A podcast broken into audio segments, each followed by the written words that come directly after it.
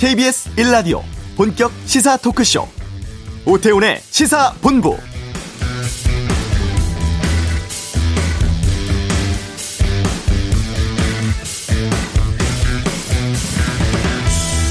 오천백팔십이만 구천스물세 명 지난해 우리나라 인구입니다. 1년 전에 비해서 2만 명이 줄었고 사상 처음으로 인구 감소 기록했습니다.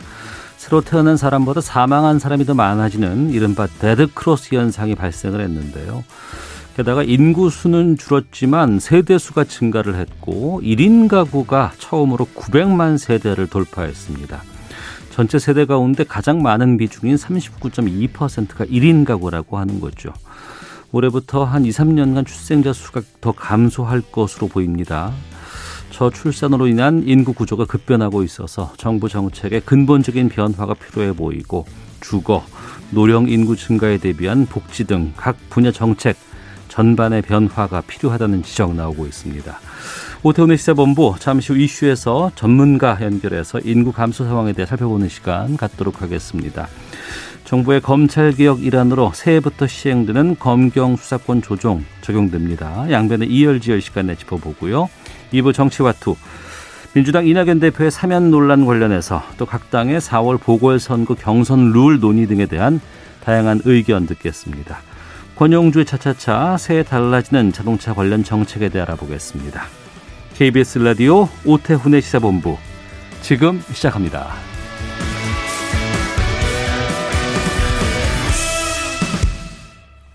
네. 지난해 우리나라 인구가 감소했다고 하죠. 아, 우리 경제에는 어떤 영향을 미치게 될지 또 우리가 어떻게 대비를 해야 할지 좀 알아보는 시간 갖도록 하겠습니다. 연세대학교 경제학부의 성태윤 교수 전화로 연결하겠습니다. 안녕하십니까? 네, 안녕하십니까? 예. 지난해 우리나라에서 처음으로 이 데드 크로스 현상이 발생을 했다. 이렇게 보도들 나오고 있습니다. 한 사회에 있어서 데드크로스 현상이 나타난다는 게 어떤 의미입니까? 네, 말씀하신 것처럼 출생아가 사망자보다 적어서 인구가 감소하는 현상으로 파악하시면 되겠습니다. 그래서 2020년 우리나라 주민등록 인구가 2019년보다 2만 명 정도 줄어서 5,182만 명으로 집계됐고요. 지금까지는 인구 감소를 우려한 것은 사실이지만 네. 실제로 네. 사망자 숫자가 출생아 숫자를 넘어서면서 인구가 감소하기 시작한 것은 정부의 공식 통계 작성 이후 사실상 최초라고 보시면 되겠습니다. 따라서 경제 전반이 위축될 수밖에 없고요. 네. 앞으로 향후 복지나 재정 등에 있어서의 문제가 생길 수밖에 없는 시점이 되고 있다라고 보실 수 있겠습니다. 네. 인구 감소를 우려했지만 이게 현실로 나타났다고 말씀하셨는데 이게 단순히 그냥 어, 올 한 해가 좀 특수한 상황이라서 아, 지난해가 이를테면 뭐 코로나19라든가 이런 상황 때문에 그런 것인지 아니면 예견된 일인 것인지요? 어, 두 가지 측면이 다 같이 있다고 봐야 될 것 같습니다. 실제로는 코로나19 상황이 발생하기 이전부터 인구 감소의 위험은 계속 커지고 있었습니다. 네. 예를 들어서 2016년도에 이제 과거 인구 추계를 했는데요. 그때 보면 2029년 정도부터는 인구가 지금 올해 나타나는 것과 같이 감소가 될 것이다라고 생각했었습니다. 그런데 네. 실제로는 9년 정도 앞당겨졌다고 볼 수 있겠습니다. 따라서 구조적으로 인구가 감소할 것으로 보이는 현상이 있었고 그런 부분들이 이미 코로나19가 오기 전에 상당히 강화되고 있었는데 여기에 추가적으로 코로나19가 이런 현상을 강화시키면서 인구 감소 속도를 더욱 빨라지게 한 것으로 볼 수 있겠습니다. 특히 보면 이 출생아 숫자 같은 경우에 2017년도에 40만 명 밑으로 떨어졌었거든요. 이게 예.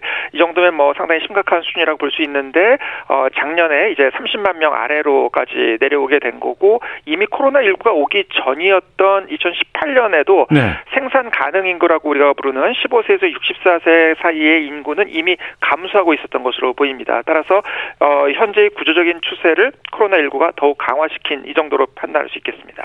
지금 구조적인 추세 라고 말씀하셨는데 그러면은 올해는 더 나빠질 수밖에 없다 이렇게 이해가 되는데 맞습니까? 어, 코로나19 상황이 종식이 되면 이 부분에 의한 약간의 개선은 있을 수 있다고 생각합니다. 왜냐하면 어, 이런 재난 상황 하에서는 대개 어, 혼인이나 출산을 좀 미루는 경향도 있기 때문에 그렇다고 예. 보시는데요. 그럼에도 불구하고 이 상황이 현재의 추세를 반전시킬 만한 어, 상황 개선이라고 보기는 어려울 것 같습니다. 그래서 음. 이 문제의 심각성을 인식하고 보다 획기적인 형태로 정책 전환을 하지 못한다면 상황은 계속 나빠질 수 있다고 보입니다. 물론 이제 아직 까지는 네. 외국에서 유입되는 인구가 있어서 어, 우리나라 이제 전체 머물고 있는 사람들의 숫자 규모는 이제 유지가 되고 있습니다. 근데 이제 계속해서 외국에서 유입하는 인구로 이걸 버티기에는 또 어려움이 있다고 생각되고요. 그래서 어, 조만간 아마 어, 이제 국내 국적을 가지신 분이 아닌 분들까지 포함하는 인구까지도 감소할 수 있는 그런 상황으로 생각이 됩니다. 네, 한때는 너무 많이 낳는다. 좀 줄여야 되지 않겠느냐라는 캠페인도 했었잖아요. 그리고 뭐 지금이 좋다, 뭐 둘만 나면 다 적당하다라고 얘기한 적도 있었고 하지만 지금은 이제 출산율 감소에다가 뭐 데드크로스 현상까지 나타난다고 하는데 이게 상황에 따라서 아니면은 어떤 그 시기에 따라서 좀 변화가 있을 수도 있는 겁니까? 아니면은 지금 상황으로 본다 그러면 이거 특별한 어떤 변화 없이는 이 추세가 계속 이어진다고 봐야 되는 겁니까? 네, 아주 좋은 지적을 해주셨는데요. 사실 경제 성장 초기에는 인구가 지나치게 과밀 을 하게 증가하는 것이 경제 성장을 저해하는 요소가 있습니다. 네. 그래서 이제 우리가 과거에 인구를 너무 늘리지 않도록 하는 이제 작업들을 했던 거고요. 음. 근데 이제 지금은 어떤 의미에서 이제 자본 축적이 꽤 되어 있는 상태이기 때문에 네. 그 당시에 이제 자본 축적이 안 돼 있는 상황이어서 그런 문제가 있었다고 보여지고요. 지금은 이제 오히려 인구가 어느 정도 안정적으로 좀 증가해 주는 것이 필요한 상황이 되겠습니다. 음. 그런데 어, 정책 전환도 꽤 늦었다고 보여지고 실제로 정책 전환 이후에 효과적으로 인 구를 안정적으로 증가시키는 쪽으로 어, 제대로 역할을 하지 못한 것으로 보이기 때문에 현재의 구조가 어, 어느 정도 일정 부분 유지될 가능성이 있어서 그 부분에 대한 우려가 있고 아마 출생률이 급반등하기는 좀 어렵지 않을까 이렇게 생각하는 분이 되겠습니다. 네. 인구 감소가 이어진다는 것이 경제에도 상당히 많은 영향을 미친다고 들었습니다. 뭐 단기적으로 봐서 어떤 영향이 있는지 또 장기적으로는 어떤 우려가 있는지를 좀 알려주세요. 장기적으로 이제 가장 큰 거는 경제 성장률을 낮춘다고 보시면 되겠습니다. 이제 경제 성장은 기본적으로 자본이나 노동 생산성에 의해 좌우된다고 보는데요. 어, 인구가 감소한다는 의미는 기본적으로 노동 투입이 줄어드는 것 이기 때문에 경제 성장률을 떨어뜨리게 되어 있습니다. 그래서 경기 변동에 의해서 경제 성장률이 약간 올라가거나 내려가거나 할 수 있는데 이제 그런 부분이 아니라 추세적으로 경제 성장률을 악화시킨다고 볼 수 있겠죠. 이미 어 인구 감소가 본격화됐다고 보기 어려운 상황에서도 경제 성장률이 떨어지고 있었거든요. 우리나라의 네. 경우에 그러니까 인구 감소까지 본격화된다면 사실은 경제 성장률에 상당한 어려움이 어 있을 가능성은 있다고 생각이 됩니다. 물론 이제 경제 성장률이 뭐가 중요하냐 아니냐 이렇게 또 생각하시는 경우도 있기는 한데 네. 실제로는 매우 중요한 게 지금 보신 것처럼 우리가 코로나19 상황에서 경제 성장률이 떨어져 버리니까 어 우리 국민들의 삶이 매우 어려워지는 거거든요. 그러니까 결국 경제 전체적으로 인구가 감소하는 상황이 되면 우리들의 삶 자체가 상당히 어렵고 어어 어, 난망한 상황이 될 수 있다라는 그런 의미가 되는 거고요. 또 하나는 우리가 이제 국민연금 같은 경우가 가장 큰 문제라고 할 수 있는데 각종 네. 연기금이 있습니다. 이게 네. 인구가 안정적으로 기본적으로 유지된다라는 가정하에서 다 만들어 놓은 체계이기 때문에 실제로 인구가 감소하기 시작을 한다면 상당히 문제가 될 가능성이 있고요. 만약에 현재와 같은 추세라면 국민연금이 원래는 한 2040년도 정도에 적자 전환하고 2050에서 2060년 사이에는 소진될 수밖에 없는 구조였습니다. 네. 근데 그 상황이 어 현재와 같은 인구 감소가 이루어진다면 더 빠른 시간 내에 악화될 문제도 있다고 생각되고요. 정부 재정도 마찬가지 문제에 봉착할 가능성이 있습니다. 아, 그렇군요. 지금 예상으로는 2040년부터 아, 뭐 국민연금이라든가 이런 부분들에 좀 문제가 생길 수도 있는 시기로 예상을 했는데 앞서 저기 인구 감소도 2029년 예상을 했다가 2020년에 나왔다고 하니까 그 2040년도 당겨질 수밖에 없겠군요. 네, 그렇습니다. 그래서 이게 적자 전환도 빨라지고 소진도 빨라질 가능성이 높기 때문에 어, 상당히 우려할 수밖에 없는 상황이라고 보여집니다. 네. 그런데 이런 수치가 그냥 아유 뭐 나 때는 별로 영향 미치지 않겠지라고 그냥 어, 넘겨버리는 분들도 계실 것 같은데 실제로 좀 비교해 봤을 때 인구 감소로 어려움 겪고 있는 무슨 뭐 다른 나라의 예라든가 외국의 사례 같은 것들이 좀 있을까요? 어, 이렇게 말씀드리면 될 것 같습니다. 미국을 제외한 유럽의 선진국들 가운데 최근에 경제적으로 어려움을 겪고 있는 대부분의 국가들은 이 연금과 재정 위기와 관련이 높습니다. 네. 근데 이 연금 재정 위기가 발생하는데 중요한 역할을 한 게 고령화 문제 또는 출산율 출생률 감소였고 요. 그래서 이 문제를 교정하기 위해서 많은 국가들이 노력을 하게 됩니다. 어, 특히 이제 미국의 경우에는 상대적으로 이 문제를 좀 겪지 않은 것으로 생각하는데요. 어, 출생률 자체도 높았고 해외에서 생산성이 어느 정도 되는 인력들을 받아들이는 이민의 이슈도 있고 해가지고 상대적으로 좀 안정적으로 어, 경제 성장을 유지한 반면에 그리고 연금과 재정에서도 큰 문제가 생기지 않은 반면에 유럽의 많은 국가들이 연기금 문제에 봉착을 하면서 심각한 사회적인 갈등에 노출되었다고 보시면 될 것 같습니다. 네. 두 사람이 만나서 이제 한 가정을 꾸리잖아요. 네. 그러면 기본적으로 두 명을 낳아야 이제 현상 유지가 되는 건데 이제 그렇지 않고 이제 합계 출산율이 뭐 지난해 0.8명대 정도로 지금 예상되고 있다고 하는데 앞으로 더 떨어질 거라는 우려도 나오고 있습니다. 이렇게 되면 어떻게 될까요? 어 사실 이 합계 출산율이라고 해서 이제 어 여성분이 몇 명을 낳을 수 있냐. 근데 지금 말씀하신 경우처럼 가임기 여성이 이제 평생 낳는다고 예상되는 아, 어, 어린이의 숫자이기 때문에 네. 두 명이면은 인구가 이제 그대로 안정적으로 유지되는 거고요. 물론 이제 인구가 어, 좀더 의료 기술이 발전하기 때문에 그렇게 되면 조금 늘긴 합니다. 그래서 음. 이보다 약간 밑에여도 인구는 아, 안정적으로 유지는 됩니다. 그래서 네. 대개 보면 미국 같은 나라들이 한 어, 2018년도에 한 1.73 프랑스 같은 나라들도 과거에 인구 문제를 상당히 겪었는데 한 1.84 정도까지 네. 가 있고요. 일본도 이 고령화나 인구 구조 문제가 심각한데 거기도 한 1.4 정도 2018년 기준으로 이 정도 됩니다. 근데 우리 같은 경우에 지금 2018년도에 한 0.98 정도 됐고요. 지금 거의 한 0.8 정도까지 떨어질 것으로 지금 예측이 되고 있어서 어, 어 실제로는 매우 심각한 수준 거의 어, 세계 어느 정도 경제가 어, 성장한 국가 가운데는 거의 세계 최저 수준 의 아, 출생률 문제에 직면한 상황이라고 볼 수 있겠습니다. 네. 주변에 젊은 분들 얘기를 들어보면 어우 나 그 아이 키우는 게 너무 힘들다 이런 얘기들 많이 하세요. 하지만 또 한편으로 본다 그러면은 지난 오랜 기간 동안 정부에서는 뭐 수십 조 원에 달하는 출산율 정책에 예산을 투입했다고 하는데 이게 현장에서는 전혀 반영이 안 되고 있는 것 같다는 생각이 들기도 하고 뭐가 잘못된 것인지 아니면은 방향성이 좀 문제가 있는 것인지 어떻게 보십니까? 어, 사실 이제 두 가지 다 지금 진행자께서 말씀하신 것처럼 두 가지 다 문제가 있었다고 보여집니다. 이제 어, 실제로 출산율 관련해서 또는 인구 관련해서 막대한 재정이 투입됐던 것은 사실인데요. 네. 그 재정 예산들이 실제로 어, 인구가 어느 정도 안정적으로 증가하게 하고 출생률을 높이고 이런 부분보다는 일반적인 복지에 사용된 것이 아닌가 어. 이렇게 생각되는 부분들이 꽤 있습니다. 예. 이제 또 하나 가장 중요한 거는 젊은 계층들이 일자리를 구하게 해주는 문제라고 할 수 있겠습니다. 네. 결국은 일자리가 없는데 결혼을 하고 이제 애를 낳는 거는 매우 어려운 일이거든요. 그래서 이제 이 문제를 해결해 주는 것이 중요하다고 보여집니다. 특히 우리나라의 경우에는 이 청년들의 일자리 문제가 심각한데요. 제가 보기에는 경제가 우리나라가 성장하고 있을 때는 뭐 한 번 채용된 분을 은퇴 시기까지 데리고 있으면서 여기에 따라서 연공 서열에 따라 임금을 주는 체계가 작동을 했었는데 네. 우리가 이미 경제가 좀 가라앉기 시작한 이후에는 이 체계가 잘 작동을 안 하고 있거든요. 어. 무슨 말이냐 하면 젊은 분들을 채용해서 기업이 이분들을 끝까지 데려가는 것에 대한 부담을 많이 느끼기 때문에 아예 젊은 분들을 채용을 안 하는 그런 현상들이 나타나고 있고 이게 지금 청년 실업을 비롯해서 청년 일자리 문제를 심각하게 어, 악화시키고 있는 것으로 보입니다. 그러니까 일자리가 없는 상태에서 가정을 꾸리고 어린이를 낳는다는 것은 매우 이제 어려운 상황이 되게 하고 있는 것이고요.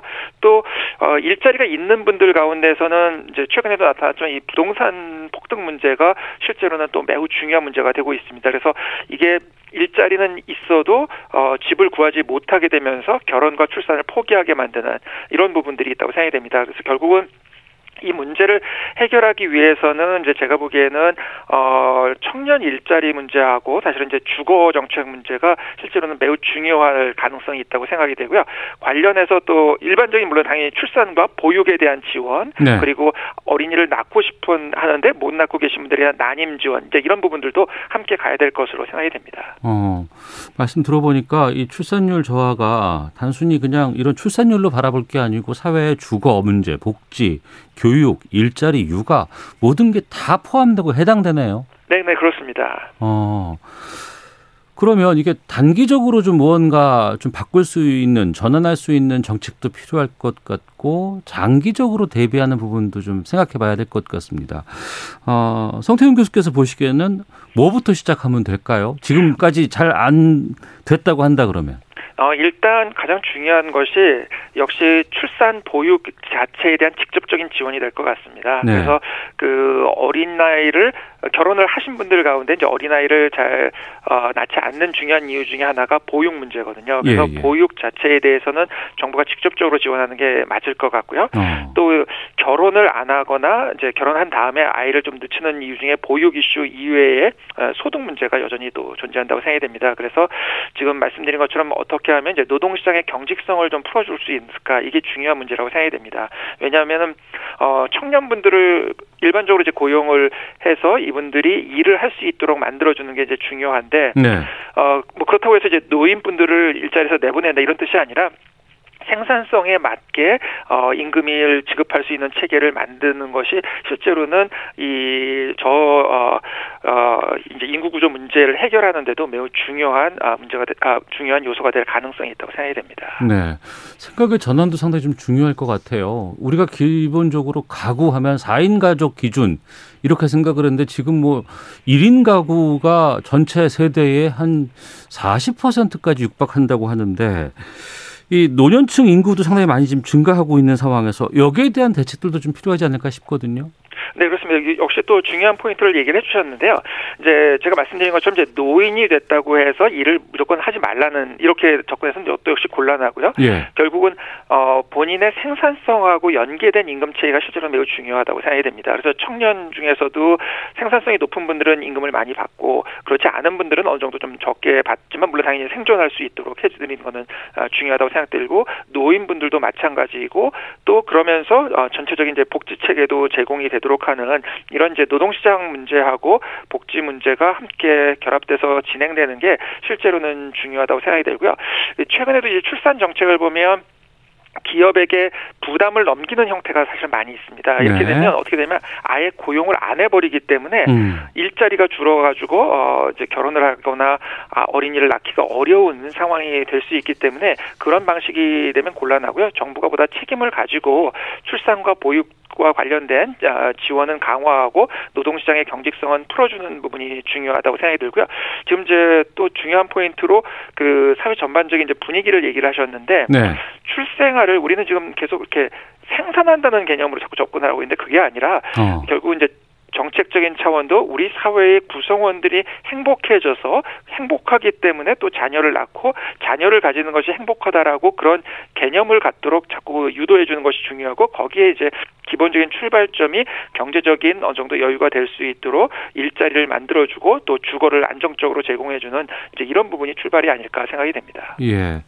좀 민감한 질문일 수도 있는데 출산율을 이제 늘리는 방안들을 위해서 고민도 해야 되겠지만 뭐 앞서서도 외국인이 들어온 부분이 좀 유지가 되고 있다라고 하는 말씀하셨는데 이 부분도 우리가 고민을 해야 될 시점입니까?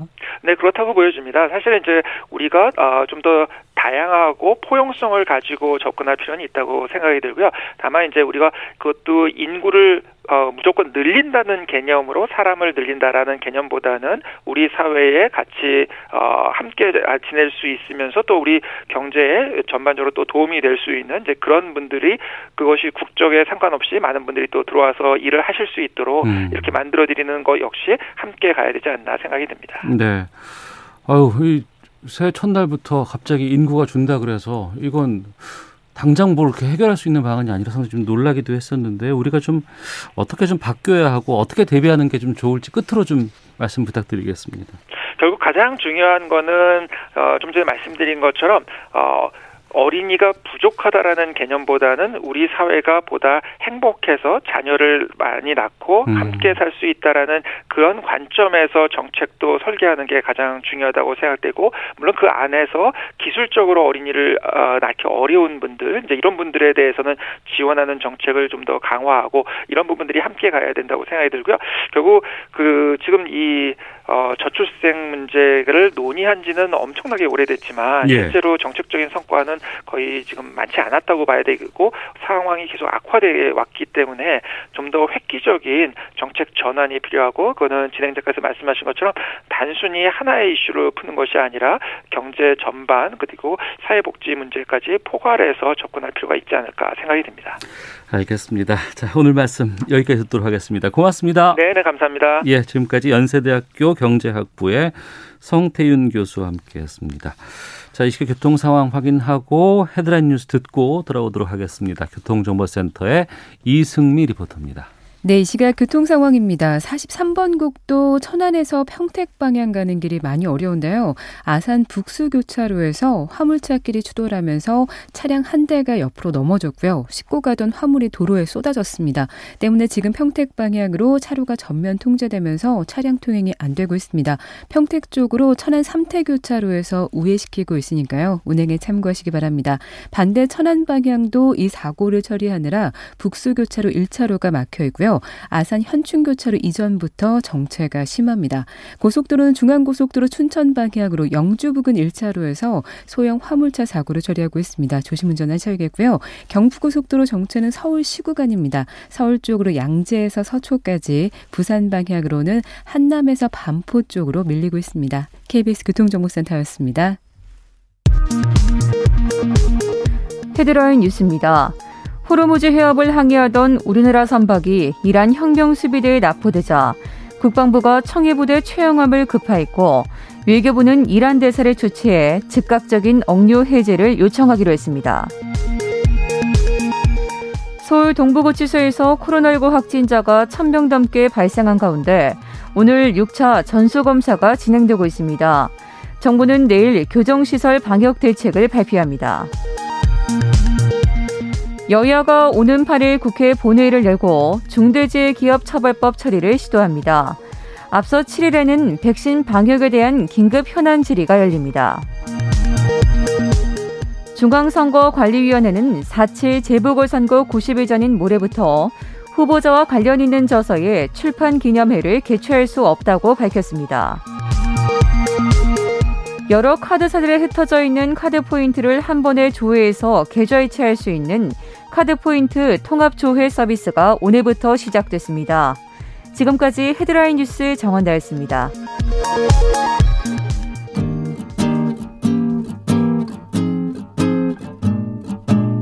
KBS 1라디오 오태훈의 시사본부 여러분의 참여로 더욱 풍성해집니다.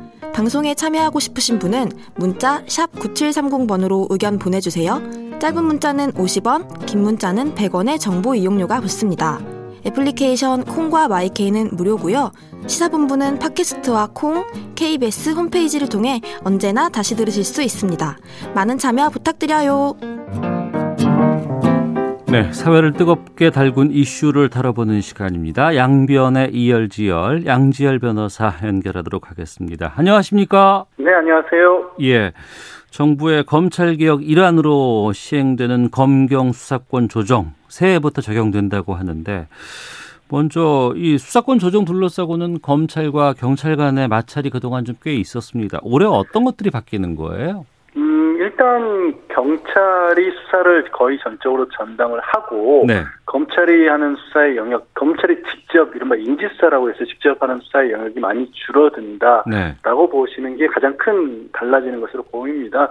어, 기존의 검찰 같은 경우에는 과거에는 사법시험 그리고 지금은 로스쿨을 거친 법률가지 않습니까? 그래서 검찰 스스로도 준사법기관이라는 그런 표현을 쓰고 있는데, 네. 어, 뭐 그런 어떤 법적인 것보다도 사실은 수사를 통해서 검찰이 주로 뭐 국민들에게도 알려져 왔었고 하는 음. 업무도 오히려 수사 쪽에 서 초점이 맞춰져 있다라는 그런 비판이 좀 있었기 때문에 네. 수사는 경찰 쪽에 무게를 두고 어, 검찰은 본연의 법적인 업무라고 할 수 있는 이 재판에 넘겨서 재판에서 이 법적인 어떤 결과를 끌어내는 쪽으로 무게를 두겠다는 거죠. 음.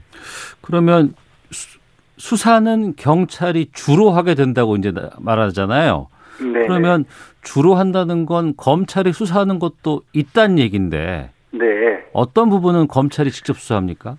사실은 아직은 많이 남아 있어요. 음. 왜냐하면 부패, 경제, 공직자, 선거, 뭐 방위사업 범죄, 대형 참사 이런 6대 범죄는 경찰이 직접 아, 검찰이 직접적으로 아직도 수사를 할 수가 있거든요. 그래서 예.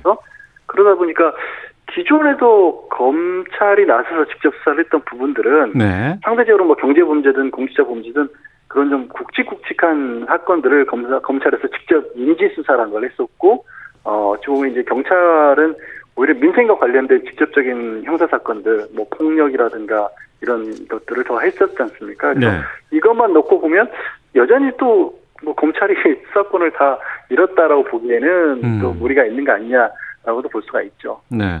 크게 달라지는 점으로 이제 언론에서 주목하는 게 경찰관에게 수사 종결권 주어진다는 거라고 하던데 이거는 어떻게 음. 봅니까? 음, 이게 지금까지는 예를 들어서 사건을 수사를 해보고 나서 아 이 사람에게 사실은 범죄를 저지른 것 같지 않다라고 보이거나 네. 아니면 뭐 혹시 뭐 그 좀 다른 이유로 인해서 죄가 맞기는 맞는데 너무 가벼운 어떤 범죄라서 좀 봐, 그 용서를 해줘야 될 만한 그런 정도의 상황이다 이런 것들이 있다고 할지라도 경찰이 자체적으로 그 사건을 끝낼 수가 없었어요. 그러니까 그거를 불기소 의견으로 검찰에 송치를 했잖아요. 네. 그러니까 어. 아 이건 그냥 기소하지 말고 재판을 넘기지 말고 그냥 끝내는 게 어떨까요라고 검찰의 의견을 제시하면 예. 검찰이 결정을 했던 거지 경찰에게는 사건에 대한 종결권, 그러니까 사건과 관련해서는 아. 재판에 넘기든 재판을 넘기지 않든 네. 경찰은 권한이 아예 없었던 겁니다. 네네. 일단 수사를 시작하고 나면 사건을 계속해서 진행하든 끝낼지에 대한 권한은 무조건 검찰만이 가졌던 건데 네. 그거를 이제 종결할 수 있는 권한을 일부 경찰에게 주겠다는 거죠. 어. 근데 또 한편으로는 경찰이 그냥 함부로 종결해 버리면 이것도 안 되지 않을까라는 생각이 들기도 하거든요. 뭐 그런 생각도 그런 우려도 하시는 분들도 있고요. 예. 다만 이제 아까 제가 말씀드린 검찰의 직접 수사권 음, 여섯 가지 이외에도 경찰에 대한 수사권을 여전히 검찰이 가지고 있습니다. 음. 그리고 음, 그런 경계에 대해서 제가 뭐 이런 말씀 드리는 게 제일 많을 것 같은데 경찰서만큼 사실은 그 어떻게 보면 이제 국민들에게 일반적인 국민들에게 많이 개방돼 있는 것도 좀 상대적으로 검찰에 비해서 좀 달라요. 그래서 부정부패라고 하는 부분들이 쉽게 뭐 봐준다거나 이런 것들이 일어나기가 어. 구조적으로 어 좀 어렵지 않나. 네, 어, 네. 그리고 이제 그런 부분들은 이제 경찰도 또 보강을 물론 해야겠죠. 음. 수사 종결권이 경찰에게 주어지고 그 밖에 또 경찰에게 좀 주어진 권한 같은 게 좀 있습니까? 다른 것보다 이제 아예 권한 자체가 어, 이 수사권의 기존의 형사소송법에 지휘 관계라고 돼 있던 부분을 협력해야 된다라고 바꾼 거예요. 검찰권. 아, 예, 예. 예, 그게 가장 크게 달라지는 게 아닌가 싶습니다. 그렇게 어. 해서 이제 경찰 같은 경우에는 우리 경찰 분들이 하시는 역할 자체가 굉장히 넓지 않습니까? 예, 그렇죠. 뭐 보시면 뭐 쉽게 쉽게 그냥 교통부터 시작을 해서 뭐 그래 식품 위생을 단속한다든가 음. 아니면 경찰은 이제 행정안전부 소속이기 때문에 범죄가 일어나는 걸 예방하는 차원에서의 질서 유지 이런 것도 굉장히 많이 경찰, 경찰이 하고 있으니까 네. 그런 부분의 경찰 역할하고 이 수사를 하는 경찰의 역할하고 아예 분리를 해서 설치를 하게 되는 거죠. 그런 부분들도 경찰의 권한이 한편으로 보면 커지기 때문에 음. 그 커지는 권한을 자체적으로도 어, 경계하기 위해서 우리가 지금 말씀 나누고 있는 부분도 이 권한이 집중된 검찰의 권한을 좀 나누는 거니까 경찰 네. 역시도 어, 고난이 예전보다 세졌으니까 그걸 나누는다는 의미에서 그런 부분을 수사를 담당하는 쪽, 자치 사무를 담당하는 쪽 이런 걸또 나눈 거죠. 네. 그 어제 공식 출범을 했다고 하는 국가수사본부 여기에서 네. 경찰을 총괄한다고 하는데 네. 이, 여기의 역할도 좀 알려주세요. 어, 국가수사본부가 말씀드린 것처럼 어, 직접적으로 그 뭐 수사 쪽의 역할을 다 담당하는 겁니다. 그러니까 이게 수사를 아무래도 과거에는 음 제가 이제 실무를 하다 보면 경찰분들이 얘를 쓰고 뭐 서류를 만들고 이렇게 하더라도 최종적인 결정권이 없다는 게 의외로 어떤 역할을 하게 되냐면 네. 이 그러니까 어차피 검찰에서 한 번 더 봐야 될 것 이라는 아. 그런 역할을 할 수가 있거든요. 예, 내 책임이 네. 아니야. 뭐 이렇게 좀 미룰 네, 수도 있겠군요. 예. 예, 최종적인 뭐 문서나 이런 것들은 어차피 검찰명으로 나가는 그런 것이기 때문에 음. 그런 부분들이 뭐 없지 않아 있었는데 그런 부분들이 아예 경찰이 가지기 때문에 말씀하신 이제 국가수사본부가 아 이른바 그동안 검찰이 어떤 어떤 수사 전체에 대한 그 컨트롤 타워 역할을 경찰 내에서 국가수사본부가 하게 되는 거죠. 네. 근데 그 수로 본다 그러면 검찰과 경찰의 수는 어마어마한 차이가 있잖아요. 그렇죠. 예. 그리고 경찰 권한이 커지니까 거의 뭐 경찰도 공룡 경찰이 된다 뭐 이런 비판도 있는 것 같은데 좀 통제 장치 같은 것들은 좀 충분히 준비가 돼 있을까요? 말씀드린 것처럼 일단은 경찰 내부에서도 이 업무를 나누겠다. 네. 그래서 이제 수사서 저 경찰 내부에서도 수사를 담당하는 쪽, 그다음에 일반 행정 업무를 담당하는 쪽이 달라지게 된다는 거고요. 음. 그리고 그 경찰에 대해서는 검찰이 여전히 수사를 할 수가 있고요. 네. 또그 다른 뭘 떠나서 왜 다른 나라들도 다 경찰이 대부분 수사를 하는 가장 큰 이유가 뭐냐면 재판에 형사 재판에 넘길 수가 없게 되면 네. 수사를 하면 뭐 합니까? 아무 의미가 없어지는 거잖아요. 음. 그 재판에 넘길 수 있는 권한을 여전히 검찰이 가지고 있기 때문에 네. 수사에 뭐그 어떻게 보면은 그 힘이 공 거대 공룡이다라고 하기에는 결정적인 어떤 힘이 약 어, 약하다 약하다는 표현보다 힘은 나눠 가지고 있는 거죠. 음. 그리고 또 지금 고위공직자 이 문제와 관련돼서는 공수처도 출범하기 때문에 네네. 이 권한들이 다 여기저기 다 나눠지게 되는 셈입니다. 서로 서로 견제를 하게 되는 거죠. 그 영장 청구 권한은 어떻게 됩니까? 지금까지는 경찰이 검찰에게 영장 청구해 주세요라고 이제 보내고 그쪽으로 갔었어야 돼. 네. 갔었어야 되는데 이건 어떻게 되나요? 그러니까 지금도 경찰이 신청을 하고 예. 그다음에 검찰이 법원에 영장을 청구하는 구조이고요. 예, 예. 이거는 그대로 유지가 되는 겁니다. 그런데 어, 이게 예. 왜 유지가 되는 게 사실 원래 이렇게 하는 것도 사실 정상적인 어떤 과정이었던 게 경찰이 수사를 담당을 하더라도 네. 아주 예외적으로만 음. 사람의 어떤 인신을 구속시켜 놓고 가둬놓은 상태에서 수사를 하고 재판을 하는 거거든요. 예. 근데 재판 그러니까 이렇게 사람의 어떻게 보면 신체 활동, 신체 활동의 자유를 그 억압하는 경우에는 음. 결정권은 법원밖에는 권한이 없는 거예요. 네. 그렇기 때문에 검사가 청구를 하든 경찰이 신청을 해서 검찰을 거쳐서 가든 간에 법원만이 최종적으로 결정을 했었는데 그동안은 검찰이 수사권을 가지고 있으면서 영장 청구권도 다 같이 가지고 있었기 때문에 어. 검찰이 뭔가 어떻게 보면은 강제 수사를 좀 과도하게 하려고 하면 이거를 막을 수 있는 방법이 없었던 거예요. 네. 그런데 영장 청구권은 검찰이 가지고 있으면서 수사는 경찰이 하게 되면 음. 뭔가 무리한 강제 수사를 할 수 있는 방법이 저 줄어드는 거죠. 예. 그래서 이거를 쪼개놨던 건데 그동안에는 검찰이 수사도 하면서 영장도 검찰이 직접 청구를 하니까 검찰이 뭔가 어떻게 보면 힘을 뭐 과도하게 쓸 경우에는 누구도 막지 못했던 그런 상황이었던 거죠. 네. 검찰 개혁이라는 이름으로 이제 여러 가지 추진되어 왔던 정책들이 하나둘씩 좀 시행이 돼 가고 있는 겁니다. 이제 검경 수사권 조정은 시행됐고 공수처도 이제 출범 앞두고 있는 상황인데 지금 검찰 개혁 방향은 뭐 잘 가고 있다고 보세요. 어떻습니까? 일단 뭐, 그, 처음 해보는 커다란 실험이고요. 네. 뭐 첫발이기 때문에 시행착오야 나올 수밖에는 없겠죠. 그런데 적어도 아무것도 안 하고 계속해서 뭐 말만 많이 하는 그런 수십 년째 검찰 개혁이 있었다 있어야 된다 필요하다는 얘기는 했었지 않습니까? 네. 그런 측면에서 본다라면 커다란 취지에서의 변화 이 부분은 분명히 시도해 볼 만한 가치가 있고 음. 또 여기서 보완해야 될 부분이 있으면 또 보완해 나가야죠. 네. 가만히 있으면서 안 된다 안 된다 그럴 수만은 없지 않습니까? 음, 보완도 필요하다고 말씀하셨는데 공수처만 하면 되지 않았나 싶었는데 그것도 아닌 것 같고 최근에는 어. 공소청 뭐 설치해야 된다 이런 법안도 좀 나오고 있다고 하는데 이건 어떤가요? 아, 이거는 말씀드린 지금도 이제 검찰에서는 직접 수사를 할수 있는 부분들을 여섯 개 정도를 가지고 있기 때문에 네. 여전히 이제 수사 권한을 한 막강한 권한이 있죠. 음. 그것마저도 아예 빼버리자는 거예요. 네. 그래서 아예 그냥 법률가들이니까 재판 업무만 담당을 해라라는 어. 거죠. 예. 어, 예. 수사 기소 분리는 뭐 그동안 이 검찰 개혁에서는 일정 정도의 필요한 부분이 있다라고 많은 어, 어, 사람들이 좀 얘기를 했던 부분인데 이거 되면 그러면은 사법 개혁 다 이루어지는 겁니까? 어떻게 보세요?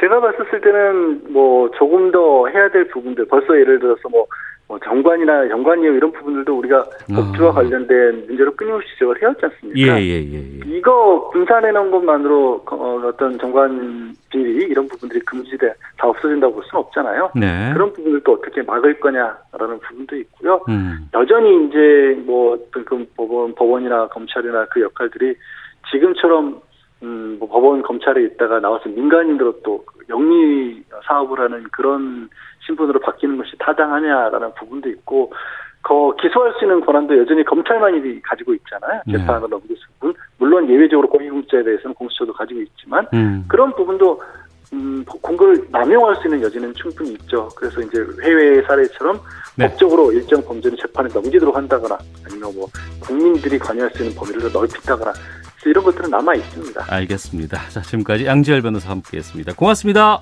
네, 고맙습니다. 예, 1부 여기서 마치겠고요. 잠시 후 2부 정치화투로 돌아오도록 하겠습니다.